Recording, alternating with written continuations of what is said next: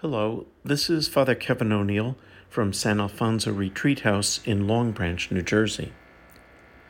Three years ago, Pope Francis wrote a document entitled Rejoice and Be Glad. It reminded us that everyone is called to holiness. And at one point, he wrote, Do not be afraid of holiness. It will take away none of your energy, vitality, or joy. On the contrary, you will become what the Father had in mind when He created you, and you will be faithful to your deepest self. So, lest we fear that to become holy or to become saints would require us to leave ourselves behind or to live with our heads in the clouds or eyes upward and so forth, Francis says, You will remain you, but the best version of you. You will be faithful to your deepest self.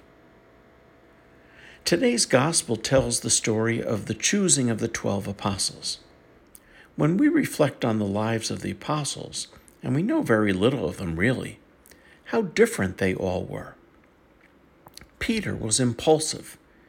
He betrayed Jesus three times and then three times professed his love for Jesus. He courageously preached on that first Pentecost day. Or Thomas, who doubted that Jesus had risen from the dead, but then made a profession of faith still uttered by people at the elevation of the host and the chalice at Mass My Lord and my God.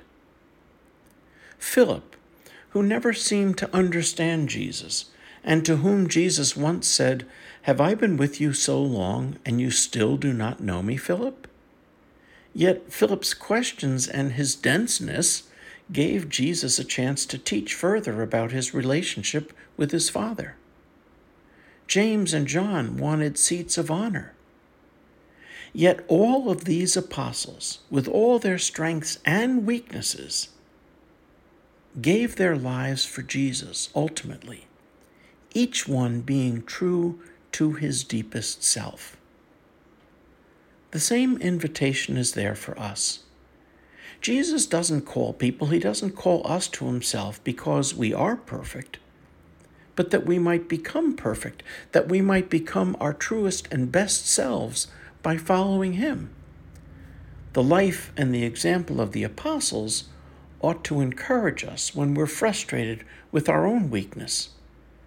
And their example ought to move us to trust that with God's grace, we too may attain holiness we may become our best selves and give witness to Jesus Christ, just as those very human early apostles did centuries ago.